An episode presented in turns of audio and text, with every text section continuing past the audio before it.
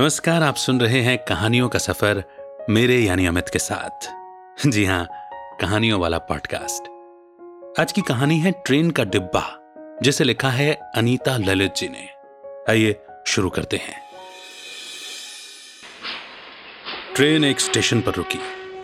वो बोतल लेकर पानी भरने के लिए नीचे उतरा। पानी भर ही रहा था कि अचानक कुछ सरसराहट सी सुनाई दी। आसपास कुछ हलचल हुई। सिर घुमाकर देखा तो ट्रेन पटरी पर रेंगने लगी थी। वो हड़बड़ाकर बोतल फेंक कर अपने डिब्बे की तरफ़ दौड़ा। डिब्बे के दरवाजे पर बाबूजी हैरान, परेशान से खड़े इधर उधर देख रहे थे। उनकी चिंतित निगाहें उसी को ढूंढ रही थी। उस पर नज़र पड़ते ही उन्होंने अपना कप कपाता हुआ हाथ उसकी तरफ़ बढ़ा दिया और घबराए हुए स्वर में बोले, आजा आजा बेटा, आजा। किसी तरह वो बाबूजी का हाथ पकड़कर और दरवाजे के हैंडल का सहारा लेकर कूद कर ऊपर चढ़ा।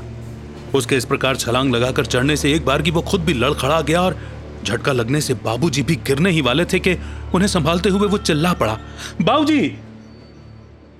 इसके साथ ही उसकी आँख खुल गई। उसकी सांस तेज तेज चल रही थी। हाथ पर काँप रहे थे। कुछ पल को उसे समझ ना आया। फिर धीरे धीरे उसने खुद को संभाला। चारों ओर निस्तब्धता छाई हुई थी। उसे ध्यान आया कि वो इस समय अस्पताल में है। बाबूजी की तबीयत ज़्यादा बिगड़ गई थी, जिसे अस्पताल में भर्ती करना पड़ा था। ये याद आते ही वो तीर की तरह उठा और बाबूजी के पास गया। उनके पास जाकर देखा, वो गहरी नींद में थे। कितने कमज़ोर हो गए थे बाबूजी। उसने धीरे से उनके हाथ पर अपना हाथ रखा। घड़ी देखी तो सुबह के चार बज रहे थे। आज बाबूजी को अस्पताल से छुट्टी मिल जाएगी। ये सोचकर उसे बड़ी तसल्ली हुई। कितने दिन हो गए थे अस्पताल में रहते रहते। बच्चों के इम्तिहान चल रहे थे, इसलिए वो अकेला ही बाबूजी के पास आ गया था। माँ तो पहले ही स्वर्ग से धार चुकी थी। उसने मन में ठान लिया था कि वो बाबूजी को अब अपने साथ ही ले जाएगा, नहीं छोड़ेगा इस शहर में अकेले। वो वापस आकर सोफे पर बैठ गया और सोचने लगा कि कैसा भयावह माहौल होता अस्पताल का। यहाँ तो ऐसा लगता है कि इस दुनिया में दुख ही दुख बिखरे पड़े हैं। हर किसी के चेहरे पर चिंता की अनगिनत लकीरें देखकर यह एहसास होता है कि दुनिया में कितने पहाड़ जैसे दुख हैं और उनके सामने अपना दुख तो कितना कम है। उसने ईश्वर का धन्यवाद दिया कि बाबूजी की तबीयत अब ठीक है और वो स्वस्थ होकर घर वापस जा सकते हैं।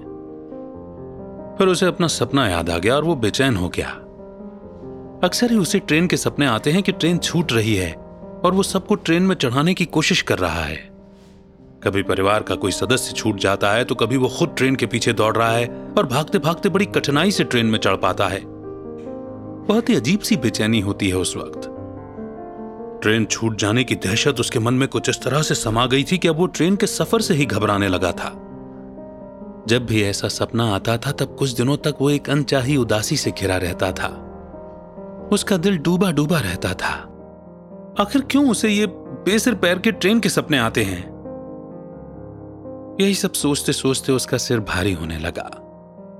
पलकें झुकने लगी और उसकी आँख लग गई। बाबूजी को अस्पताल से छुट्टी मिलने पर वो उन्हें लेकर स्टेशन पहुँचा। ट्रेन में अपनी रिज़र्व बर्थ पर उसने बाबूजी का बिस्तर लगाया और उन्हें आराम से लिटा दिया। खिड़की से देखा तो सामने एक चाय का स्टॉल दिखाई दिया, जिसे देखते ही उसे चाय की तलब उठी। ट्रेन चलने में अभी थोड़ा वक्त था। बाबूजी को बताकर वो चाय लेने के लिए नीचे उतरा। अभी चाय ले ही रहा था कि ट्रेन चल पड़ी। वो घबरा गया। देखा तो उसका डिब्बा आगे निकल चुका था। वो अपने डिब्बे की ओर दौड़ा।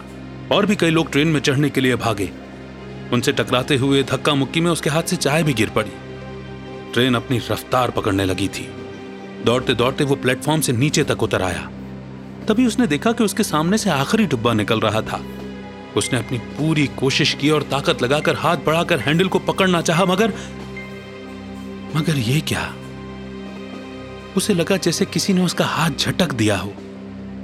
उसकी आँखें हैरानी से फटी रह गईं जब उसने देखा कि कि उस आखिरी डिब्बे के दरवाजे पर बाबूजी खड़े थे।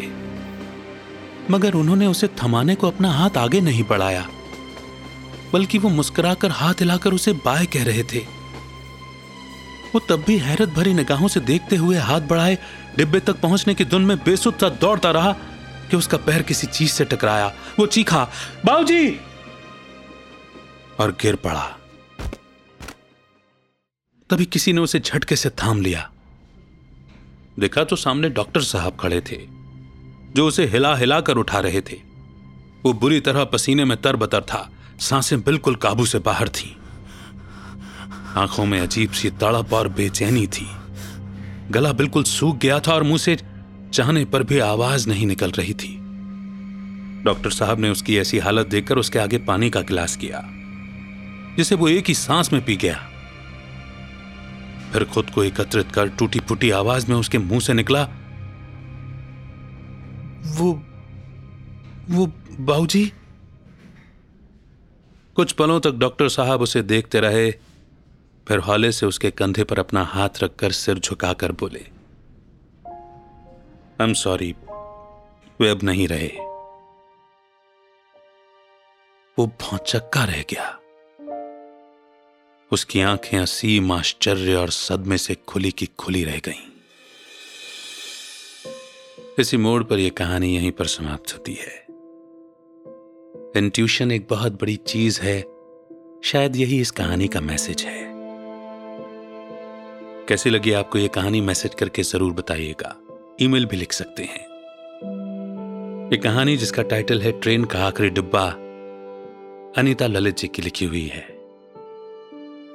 बहुत जल्द एक नई स्टोरी के साथ फिर होगी आपसे मुलाकात। तब तक रखिए अपना बेहतर ख्याल। सुनते रहिए कहानियों का सफ़र और मेरे कुछ दूसरे पॉडकास्ट भी। अपडेट्स के लिए एक टेलीग्राम चैनल मैंने बनाया है, जहाँ पर आपको सारे अपडेट्स मिलते रहेंगे। उसे ज्वाइन कीजिए। फ़िलहाल, अमित का याद, प्यार और नमस्कार। जय हिंद, जय भारत।